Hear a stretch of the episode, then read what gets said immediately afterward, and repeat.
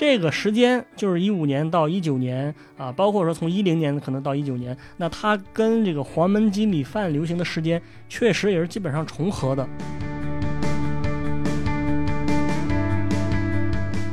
啊，我觉得上海的小吃还是挺多的。你比如这个什么小笼包啊，对吧？小笼啊，这个生煎啊，还有这个炸猪排之类的，都挺好吃的，味道都挺不错的。但是在其他地方好像就很少见。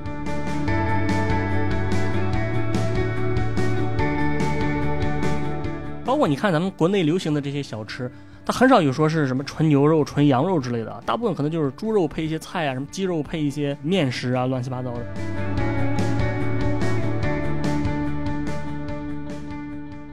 这个正在吃黄焖鸡米饭或者没有在吃黄焖鸡米饭的朋友们，大家好，欢迎收听我们今天的迷音电波节目啊！我是大家的新朋友范米阳。那我们今天聊的话题呢是黄焖鸡米饭啊，就是我们今天的主题是想聊聊黄焖鸡米饭为什么这么流行啊，这是一个非常有意思的话题。另外呢，选这个话题也是想提高一下播放量啊，因为前两期聊什么 Costco，还有这个。原哉啊，什么封建忠诚之类的，好像大家是不是很感兴趣啊？这个，然后咱们聊一个大家喜闻乐见的，就是黄焖鸡米饭嘛。那么从我个人的一个角度而言呢，呃，我聊黄焖鸡米饭这个东西，我觉得还是挺亲切的啊，起码比前两期的那个老干妈要亲切。因为首先呢，这个黄焖鸡米饭它是一个传统的鲁菜，它是从山东发展过来的啊。然后我是一个山东人，呃，我跟这个菜还是有一定的联系吧，最最起码是有一定的精神上的联系，对吧？再一个呢，就是像老干妈呀，或者是沙县啊、兰拉这种东西，好像从我有印象的时候啊，就这个东西就已经很火了。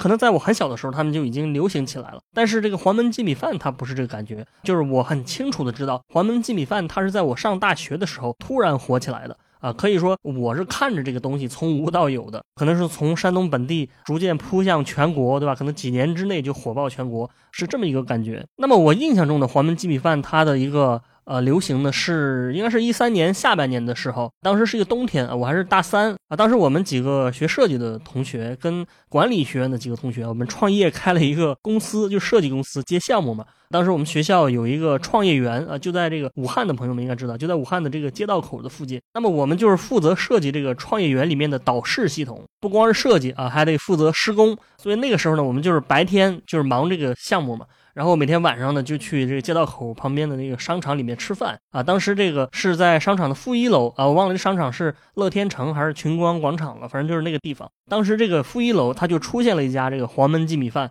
当时我们普遍感觉就是很新鲜啊，说这是什么东西？什么是黄焖鸡米饭啊？因为从来就没见过，也没听说过。然后当时呢，这个黄焖鸡米饭的那个店里的那个小哥呢，特别吸引人，特别有激情，就是在前面摆了好几个锅嘛，这每个锅同时煮的有这个鸡肉，对吧？然后一边煮一边还大喊，就是哎，大家都来尝尝啊，什么这米饭这个随便加什么的。当时大概我记得是。应该是十六块钱还是十十几块钱一份啊？反正大家吃了一下，就觉得味道还挺不错的。当时那段时间呢，我们就是吃了好几次这个黄焖鸡米饭，也是从那之后，我发现这个大街上吧，这个黄焖鸡米饭的这个店就是越来越多。从一三年一直到现在，现在大家肯定每个人都知道什么是黄焖鸡米饭。啊，然后呢，我就做了一些 research 啊，就是查了一些数据，就是说这个黄焖鸡米饭它什么时候火起来的？我发现这个数据它跟我的直观感受是一样的，就是网上不是有一个分析嘛，它是根据这个大众点评和百度的百度指数来来测算的。他这分析是说，黄焖鸡米饭确实就是二零一三年的这个第四季度开始爆发的。他说之前是主要存在于这个山东本地啊，以及山东周边的地区，可能天津啊、北京可能会有。然后这个店也不多啊。然后到了二零一三年之后呢，他开始向全国发展，不光传到了北京、天津，而且是像这个什么四川啊、什么江浙沪啊、什么福建、广州啊，也开始有这个东西了。包括当然我待的武汉，也就是在二零一三年冬天有的嘛。这个时候呢，它就变成了一个全国范围内的一个大众的一个饮食吧。所以这个问题就来了，就是说这个黄焖鸡米饭，它这个玩意儿，它是它它这个东西啊，它这个东西，它是怎么火起来的？到底是什么助推它如此流行呢？这是一个很有意思的问题啊。那么我也看了网上的一些分析，包括一些这个公众号啊，包或者包括一些什么营销大师啊、什么品牌专家之类的，他们好像也都分析过这个黄焖鸡米饭哈，动不动就写一个什么万字长文、深度分析之类的。但是这些我看了不少，我看了一些之后，我觉得他们的说法呢。呃，不能说没道理，但是基本上也很难让我感同身受吧，就是很难说服我。而且是很多时候，这个大师他分析东西，他可能就是为了套他自己的这个什么营销理论啊，就不一定符合这个实际情况。你比如说，他有个观点，就是说，他说黄焖鸡米饭的流行是因为高端餐饮的衰落，对吧？就说这个高端的不行了啊，所以这个低端的就发展起来了啊。我觉得这个说法不是很有道理啊，因为因为你想想，这个高端饮食，它跟黄焖鸡米饭。它的这个目标群体和消费场景都不太一样啊啊！你说这个高端饮食如果衰落了，大家可能确实吃的会少一些啊，或者是找一些相对不那么高端的这个平替对吧？平价产品来代替。但是你如果说一个经常吃米其林的对吧？突然这个米其林不吃了，我整天吃黄焖鸡米饭，我我觉得这也不是太现实啊。而且这个本身高端餐饮和低端餐饮，它各自都在发展啊。对吧？你比如说咱们这个沙县兰拉之类的，它就是一直在发展，发展的很快啊。它并没有说说这个二零一三年之后它才开始发展的，所以我觉得这个说法是有一点点站不住脚啊，有点想当然。那么除此之外，我还看到一个观点啊，他这个观点是说，他说这个黄焖鸡是学习了雷军的 这个呃小米创始人雷军啊，这互联网思维，所以才突然火了。这个观点我觉得就是有点那个太离谱了，对吧？这个雷军他不是有一个互联网思维嘛？我不知道大家知不知道啊？他说他总结了七个字的口诀，叫什么？专注、极致、口碑、快啊！就是说你做事要做到极致，然后很专注，对吧？然后什么速度很快呀，就会依靠口碑传播之类的。就是说有了这种互联网思维，你才能够取得成功。我觉得这个分析呢，也算是有点硬往上套的这么一个感觉。当然，他的意思是说，他说这个黄焖鸡米饭啊，可能跟什么小米手机一样，只有一道菜啊，他很专注，而且把这道菜做到了极致啊，把鸡肉做到极致，然后通过一定的这个口碑传播，他就火了。他说的这个事实是对的，就是说黄焖鸡米饭确实只有一道菜，对吧？而且你像这个杨明宇，他不是一个黄焖鸡米饭的一个品牌嘛？啊，他的那个 slogan 好像就是说什么啊，一只鸡的传说，是吧？但是这个说法呢，你还是能从这个相反的角度。找到一些反例，你这个沙县啊，还是这个兰拉，他们种类就非常多呀，而且他们比这个黄焖鸡米饭还成功的啊，完全不存在什么这个极致专注之类的。人家这个什么炒饭啊、盖饭啊、什么鸡腿饭、鸭腿饭啊，包括什么汤啊，乱七八糟的都有，一点都不专注，跟专注完全就是反着来的啊。但是他们都都很火。啊，所以你说黄焖鸡米饭成功就是因为专注，我觉得也是只能说在某些小层面上有一点道理啊。那当然还有一个角度呢，是从物价的角度来分析啊。实际上我自己也这么想过，就是说之所以这个黄焖鸡比较流行，是因为这个鸡肉比较便宜啊。也就是说吃这个黄焖鸡米饭，你是一种相对廉价的去获取蛋白质的一个方式，这个我觉得是有一定道理的。啊，你想在这个黄焖鸡，你花二十块钱，你就能吃到这么一大碗的这个肉。你想，如果这个是牛肉或者羊肉的话，你这个就很难吃得起了，因为你想牛肉一公斤可能就是大几十块钱，是一百多块钱了，一般人很难是作为这个日日常饮食的，就很难就平时吃这么多牛肉。但是鸡肉的话就没问题啊，因为鸡肉本身就是应该是有二三十块钱一公斤嘛，啊，所以说这个 这个什么鸡肉啊、鸡蛋啊这东西，一向就是说比较廉价的获取蛋白质的方式啊。那从这个角度来讲，我觉得黄焖鸡米饭它的流行是有一定的这个这个这个这个基础的。包括你看咱们国内流行的这些小吃，它很少有说是什么纯牛肉、纯羊肉之类的，大部分可能就是猪肉配一些菜啊，什么鸡肉配一些面食啊，乱七八糟的。所以我觉得从这个成本物价的角度来分析是有一定道理啊，但是这个道理还是说不是太够，也是只能说它在某一些角度是有道理的。当然还有其他的各种分析啊，比如从它这个什么黄焖鸡米饭起名啊，它这个品牌呀、什么管理啊、什么开业模式乱七八糟的，也都是说有一定道理，但我觉得不够本质。这里呢啊，这期节目当中呢，我对于这个问题也有一个。呃，自己的观点啊，我这个观点呢是受迷因理论的一些启发吧啊，因为这个迷因的里面有个概念嘛，叫迷因载体。这个载体就是说，一个事物之所以能够变成迷因，对吧？就是传播开来、流行开来，是因为它背后一般都会依附于一个载体。那这个载体可能是一个社会的思想潮流，或者是社会的人口结构的变化等等。你比如咱们聊耐克的时候，不是说了吗？这个耐克之所以篮球鞋它能够成为一个很很大众的品牌，可能就是因为跟这个美国八十年代的这个种族歧视和反种族歧视的这种思想斗争有关。包括它之前那个跑鞋也是跟美国的这个中产阶级跑步热潮呃有关系。那如果不是这个跑步热潮的话，那耐克可能就是只有一些专业的运动员在用啊，它不会就是这么大众，它市场不会变得这么大。种族的这个矛盾冲突以及这个跑步的热潮，就是耐克这个产品流行的迷因载体。那么依托于这个理论呢，我对于黄焖鸡米饭我也有一个自己判断，就是说黄焖鸡米饭它的流行其实是跟北方的衰落有关啊，北方经济的衰落，或者说更准确来讲，它是跟山东这个省份经济的衰落有关。正是因为山东的衰落，才有了这个黄焖鸡米饭的流行。那么我这个分析呢，大家可能这个初听起来可能有点反直觉，对吧？有点不信。就说山东的这个美食能够向全国输出，这个不应该是说这个说明这个山东强大了嘛，对吧？你的文化影响力更大了，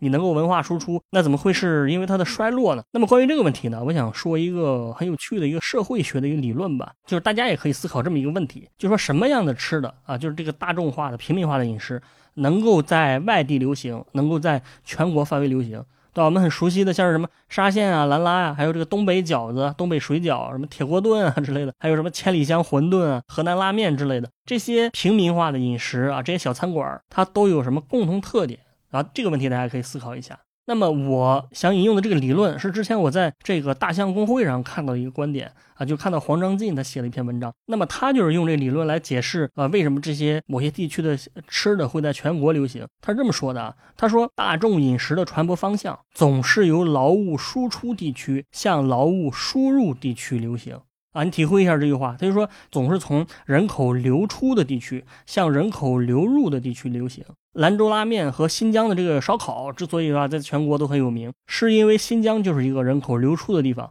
对吧？因为各种原因吧，很多人离开了新疆，它向全国范围内流流动啊，包括之前那个什么切糕帮之类的卖切糕的也是这个原因，所以就是新疆人把这新疆的这些特色食品就全传播到了其他的地区。而且流出的人口啊，一般可能就是说，我们说以劳务或者以打工为主。那么打工的这些人啊，一是他吃的本身就是一些比较当地的平民化的饮食，再个就是说他们出去啊谋生本身就可能开餐馆，对吧？你说一个新疆人他开这个餐馆，他可能就是开这个烧烤比较熟悉嘛。你说让他开一个什么粤菜，他也不会啊，对吧？就就是因为这个原因。然后这个流动，就是这个食品流动的方向，它反过来就不行。你比如，你可以想一下，咱们好像很少在其他地方看到什么，呃，比如上海美食啊？上海小吃啊，这个浙江美食、老北京美食之类的，啊，这是为什么呢？其实就是因为这些地方的人，他很少，一般很少去外地去工作啊。对吧？你说你看到一个上海人突然有一天离离开上海，然后跑到比如说什么湖北荆州，或者跑到什么河北廊坊去打工，我觉得这种现象还是还是挺少的。实际上就是并不是上海没有小吃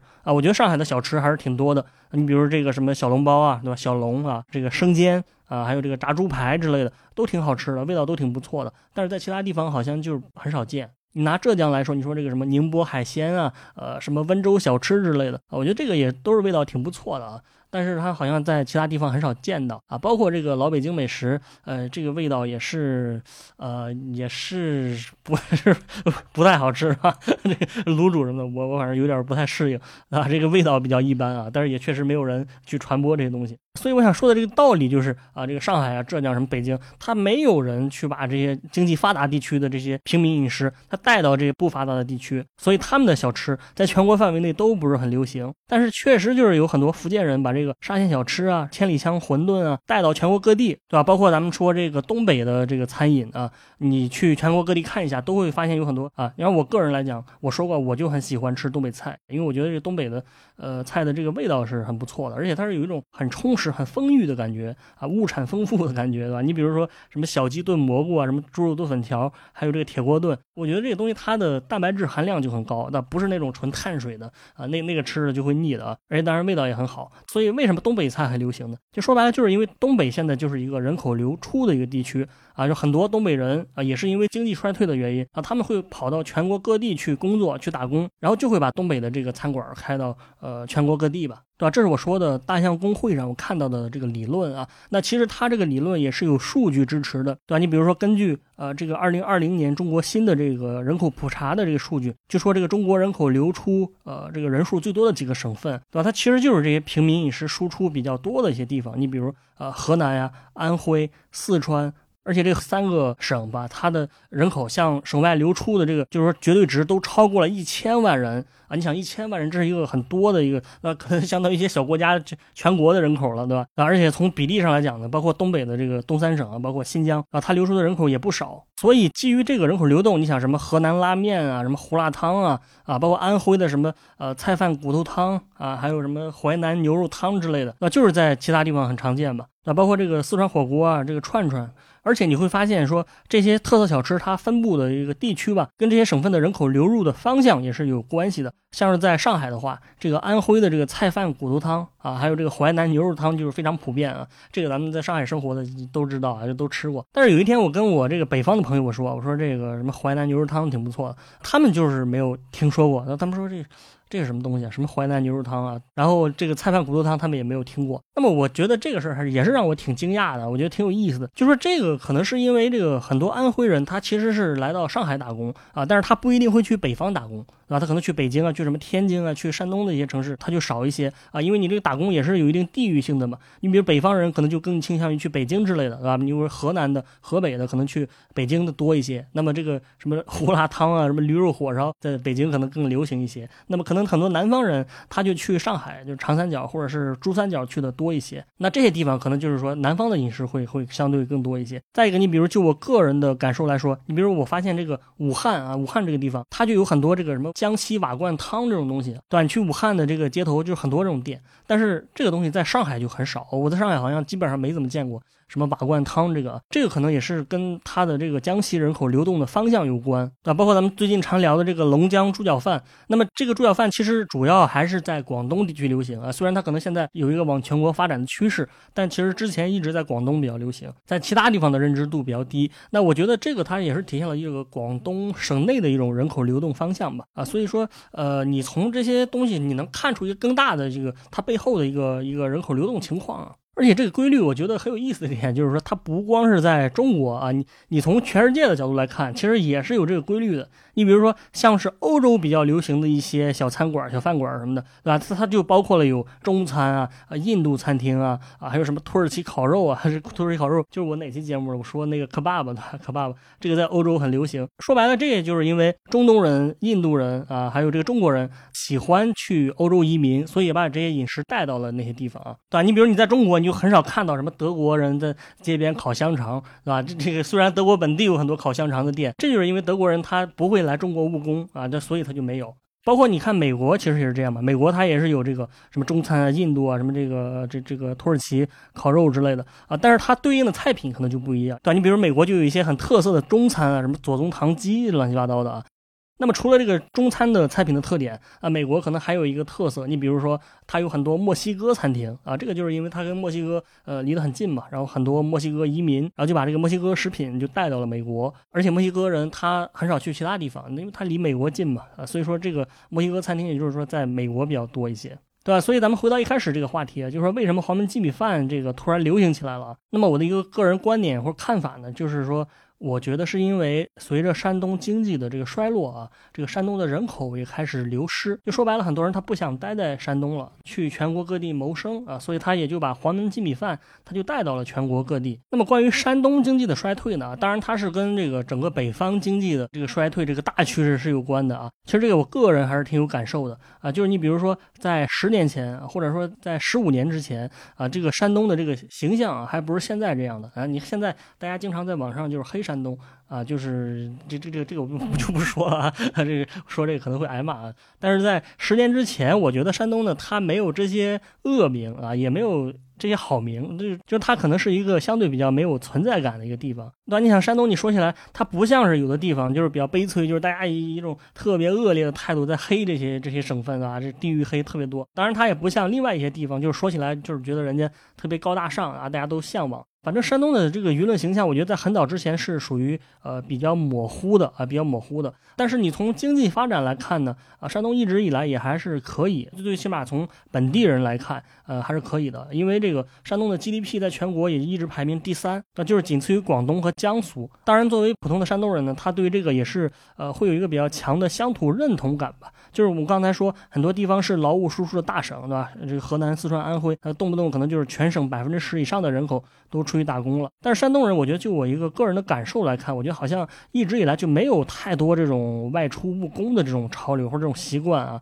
那么大家就算打工，可能也是去呃这个省内的一些其他的一些地方，比如什么济南啊、青岛啊，最远可能就是去天津、北京这种。而且不光是打工，你比如说像我高中毕业那时候啊，大家上大学也基本上都是在本省之内考虑，啊，就是不太会考虑去省外读书。你看那时候我们班考的比较好的，那可能就是去呃这个什么山东大学啊，你考的差一点，你可能就去什么中国海洋大学啊，什么中国石油大学这种啊，然后再往下呢，可能也会有各种什么农业大学啊，对吧？什么建筑大学，乱七八糟的啊，这些学校在等着你选择。反正，除非你是那种考得特别好的，你可能去北京、上海的一些好学校。但是，大部分的学生可能确实会选择留在这个山东本地啊。你像我高中毕业那年啊，就我们班五十多个人，我觉得好像大概有一半左右的人，那二十个左右吧，去了济南啊，有另一半去了青岛，只有零星的几个人，他可能会去其他的地方。到我们这一届那个班里的像前十名吧，可能大部分都去的是山东大学，当然学的专业也是比较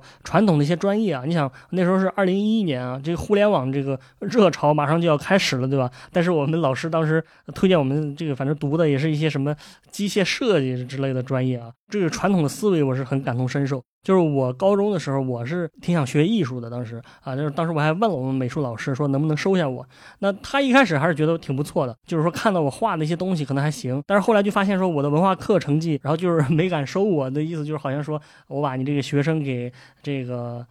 这这个这个祸害了，就这种感觉。然后包括我当时也是想学这个文科的专业啊，也是被这个老师给劝回来了啊。所以最终你只能学理科，对吧？所以我的高考最后考的比较差劲啊，只是勉强考上了一个二幺幺，啊，武汉某九八四点五学校啊，这个跟九八五就差了一点点。反正我觉得当时如果我学艺术或者文科的话，我应该会考得更好。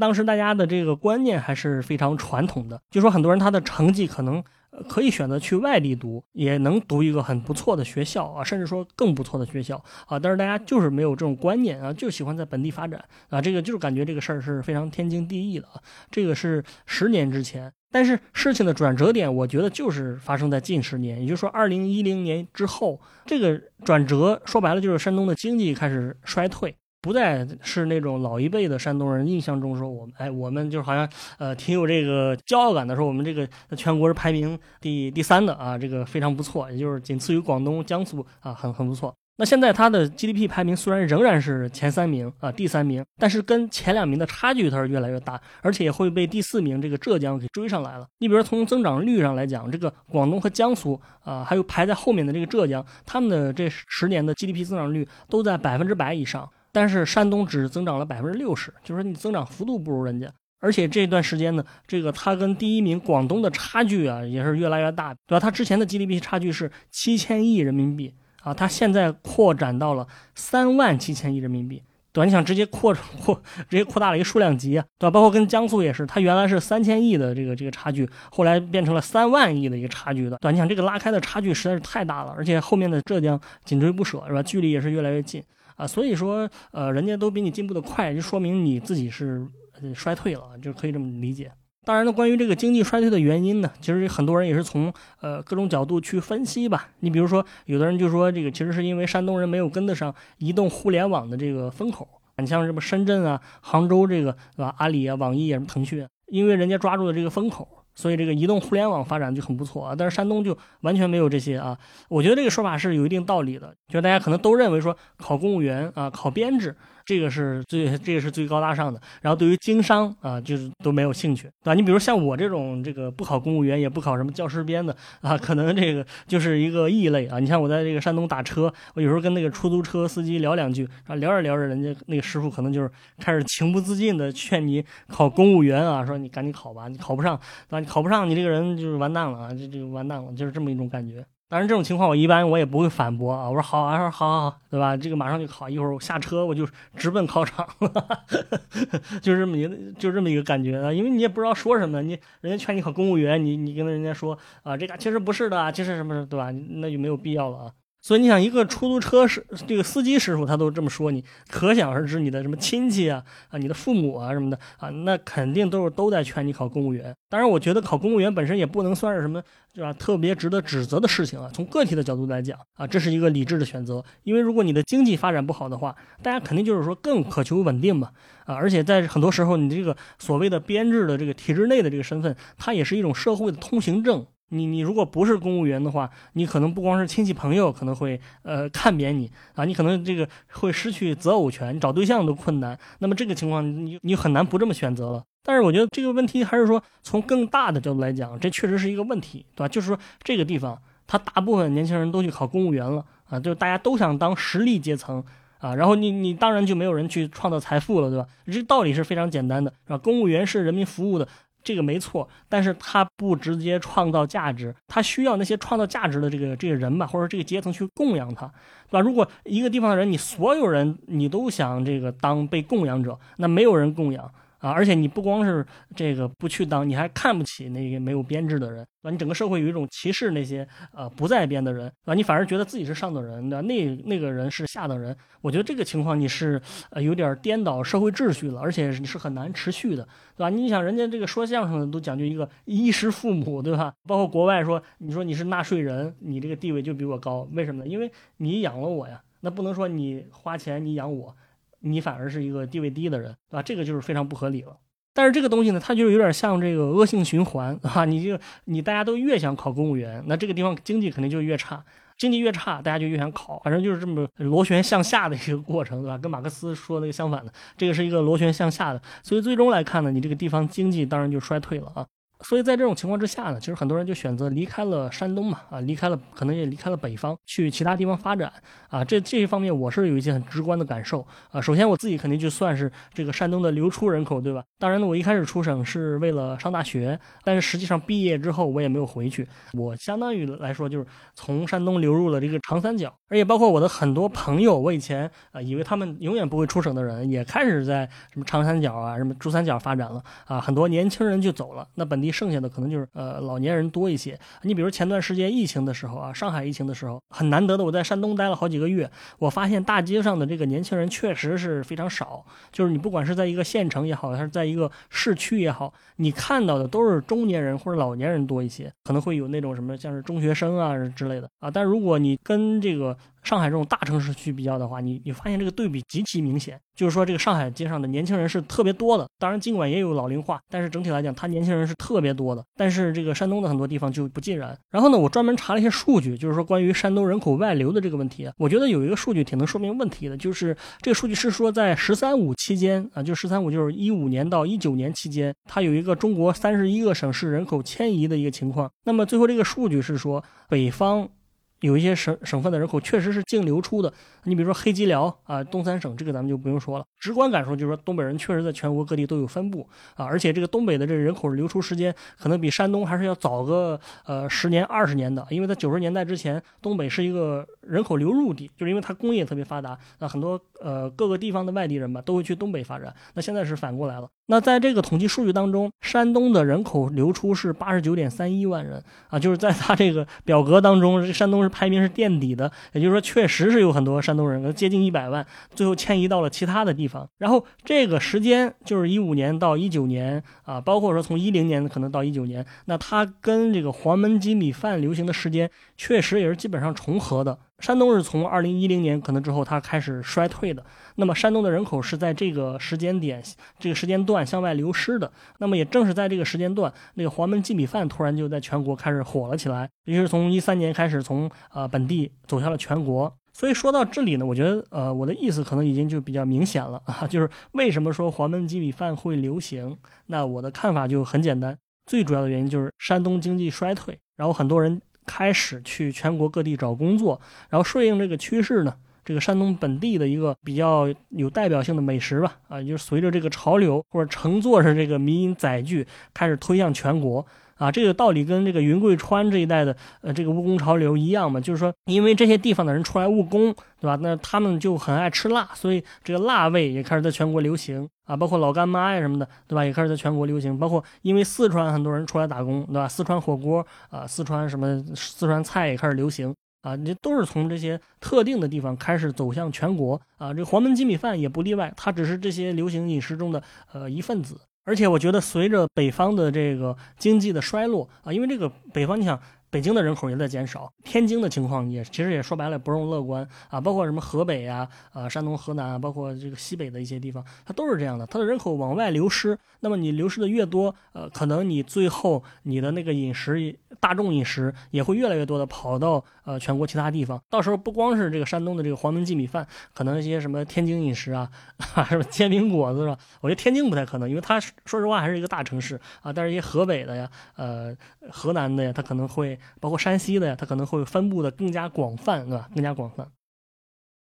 这是我的一个推论啊，反正聊到这儿呢，我觉得咱们节目也就是呃基本差不多了。呃，当然呢，我还是要说，呃，我想说的是，我这个结论呢，也确实不是一个嗯十分严谨的学术研究啊，它更多的还是说是我个人的一个观察或者说一个观点。这个观点当然也是肯定有不成熟之处。咱们聊这个呢，也欢迎是大家在评论区也好，咱们这个粉丝群里也好，对吧？跟我交流啊，就是你可以不认同，大家只要是说这个道理都可以啊。而且我还要说的是，虽然我说这个人口的迁移可能是黄焖鸡米饭，包括其他的呃饮食这个传播的一个因素，但实际上如果你细化来看，这个并不是唯一的一个因素啊，或者说它是一个必要非充分条件。你比如就拿这个沙县和兰拉来说，它之所以这么火，当然是有人口流动的原因，但其实它也是跟当地的可能政府部门啊，啊或者说一些民间组织，它发挥了很大的一个助推作用啊，包括咱们这个黄焖鸡米饭的发展啊，我相信它也是有。品牌的助推作用的啊，比如黄焖鸡米饭里面，它不是有一个很重要的品牌叫呃杨明宇嘛？杨明宇黄焖鸡米饭。那么这个品牌，我觉得它对于黄焖鸡的这个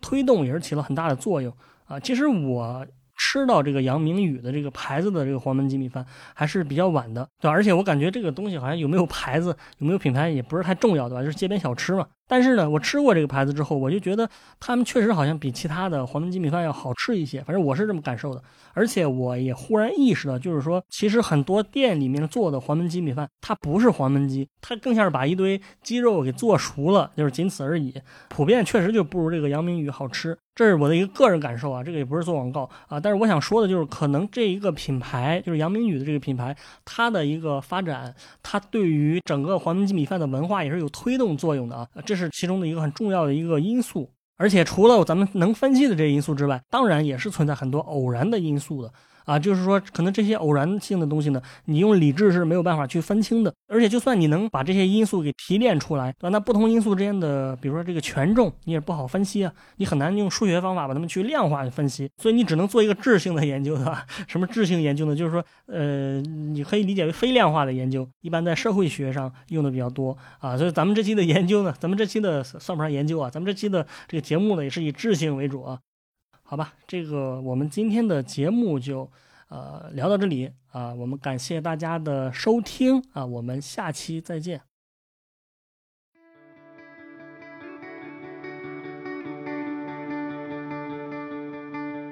今天的迷音电波节目就到这里，感谢大家收听。我们的背景音乐是来自于青岛的乐队阁楼演奏班。那也欢迎各位朋友们在小宇宙、喜马拉雅、网易云音乐等不同的平台上关注我们的节目，关注迷音电波。再次感谢大家，我们下期见。